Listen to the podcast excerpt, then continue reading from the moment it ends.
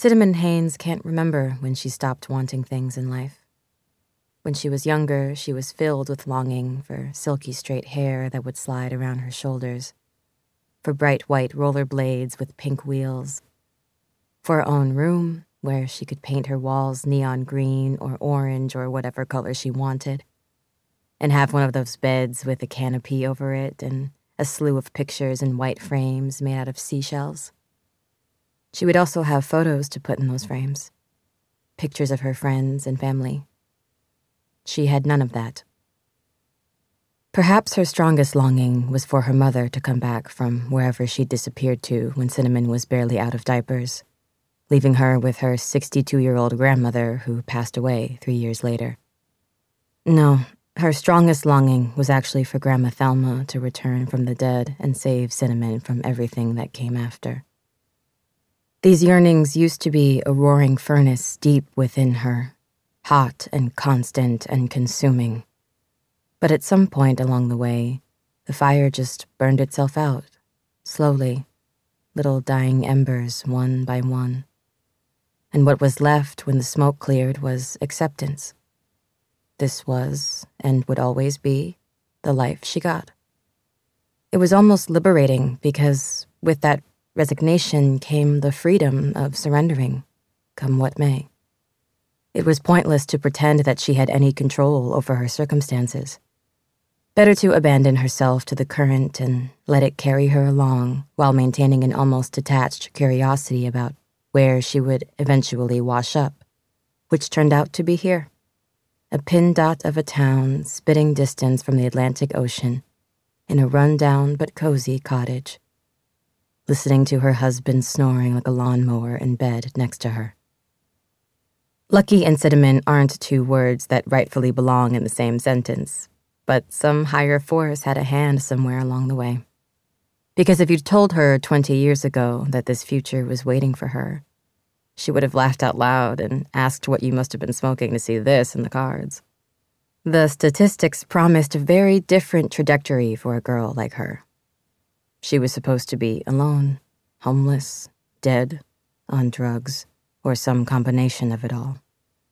But somehow, through a rare and brilliant twist of luck, or grace, or fate, she'd found herself in this life and let herself settle into it like a warm bath.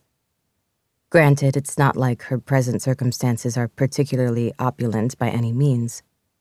It's a little gold band on her ring finger, a roof over her head, and a real job at the local community college with a desk and benefits, where she gets to help kids and maybe make a difference in their lives. Wasn't it something that that could feel like hitting the lottery? This is why she's constantly reminding herself to have the good sense to appreciate what she has and wish every day that it doesn't get snatched away. Or, more specifically, that no one discovers that she doesn't deserve it after all. Good quiet, grateful. That's her mantra. So, why, then, is she being tormented by the same relentless dream night after night? The one that leaves her shaken and unsettled all day. Here she is now, blinking up at the ceiling, with a hammering heart and beads of sweat frizzing her edges before it's even crossed the sun's mind to make an appearance. In the dream, Nightmare, more accurately. She's riding an elevator in some impossibly high skyscraper in a gleaming, fancy city she's never been to. People get on and off as it climbs until Cinnamon finds herself all alone on the top floor. The doors refuse to open no matter what combination of buttons she jabs. Eventually, the walls start to press in on her from all sides until the elevator shrinks to the size of a closet, then a coffin. It's a good day when she wakes up before the ceiling starts pressing down on top of her thick braids. Today is not one of those days. She knows getting back to sleep at this point is about as likely as the Mega Millions ticket on her bedside table being a winner. So she slinks out of bed and pads down the hall to the tiny spare room at the back of the house. In the corner, behind a clutter of old junk they never cleared out when they inherited the place from Jason's grandmother. There's a saggy corduroy beanbag chair nestled under the window. A teetering pile of books flanks either side. She affectionately thinks of this little clearing she's carved out for herself as her reading nook.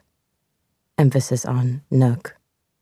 If there were a place that embodied Cinnamon's lifelong quest to feel safe, it would be this one right here. Dark, tucked away, and all hers. The book is just where she left it, hidden under the beanbag she settles into. Old habits die hard, and hiding things is one of them. She digs out the stained, dog eared copy of Charlotte's Web, one of two possessions she's had since childhood. The other, Grandma Thelma's leather bound Bible, she keeps in her bedside drawer like they do in hotels. Reading is supposed to calm her. Books have always been her truest salvation and most constant companion. For some people, it's drugs or booze. Cinnamon has always steered clear of those maybe out of an innate sense of self preservation. Losing herself to them would have been too easy. As far as addictions go, reading was at least one that couldn't destroy her. And she'd bet good money it was as effective at soothing her as any of the drugs she'd never tried would be. Cheaper, too. For as long as she had a book open in her lap, she had a portal to escape everything going on around her and in her mind and so reading became her respite from the very first moment she made the wild discovery that she could string letters into words, words into sentences, and sentences into ideas. Since then, she's had to have a book within easy reach, like a life jacket or fire extinguisher. Every time she settles down in this beanbag chair, she might as well be 10 years old, tucked away in the corner of the Wootton Hills Regional Library which is where she'd stolen the book in her hands from. After reading it through eight times, crouched in the back of the stacks, she didn't see how she had much of a choice. She simply couldn't live without it. Without knowing she could devour Charlotte's Web at least a hundred more times, its pages warping with age. And it wasn't like anyone was going to buy her a brand new, meticulously wrapped copy for her birthday. Any guilt that she'd felt slipping it into her bag was offset when Sarah, the librarian, smiled at her on the way out. Cinnamon swore Sarah could see the book burning a hole in her bag and knew her secret. So when Sarah nodded and let her go, she figured the librarian, her favorite, understood. There were so few mercies in Cinnamon's young life. She couldn't be shy about grabbing onto one or two.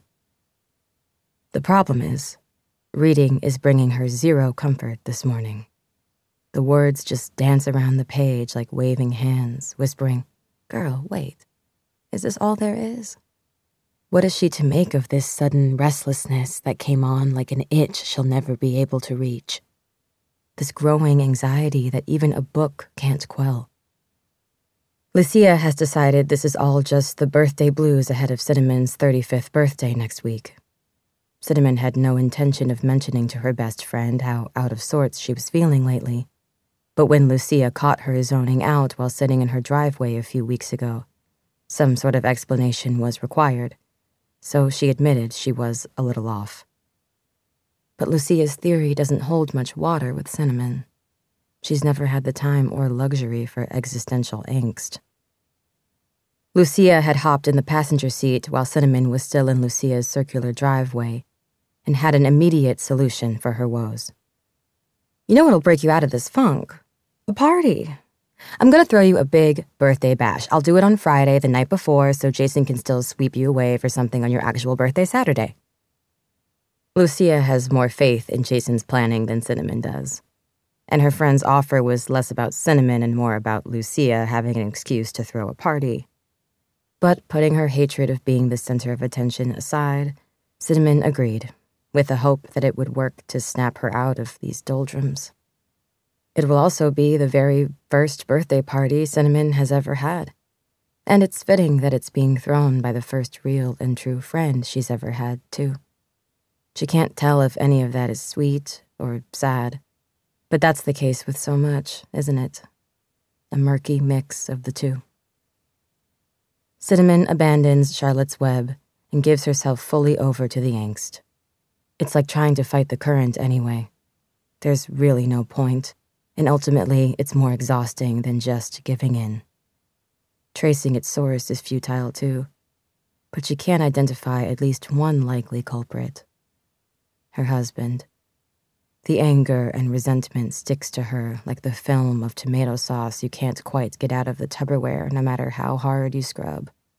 This, despite her best efforts to get past his shocking foolery. Cinnamon's worked as hard to forgive him as she has at anything else in her life.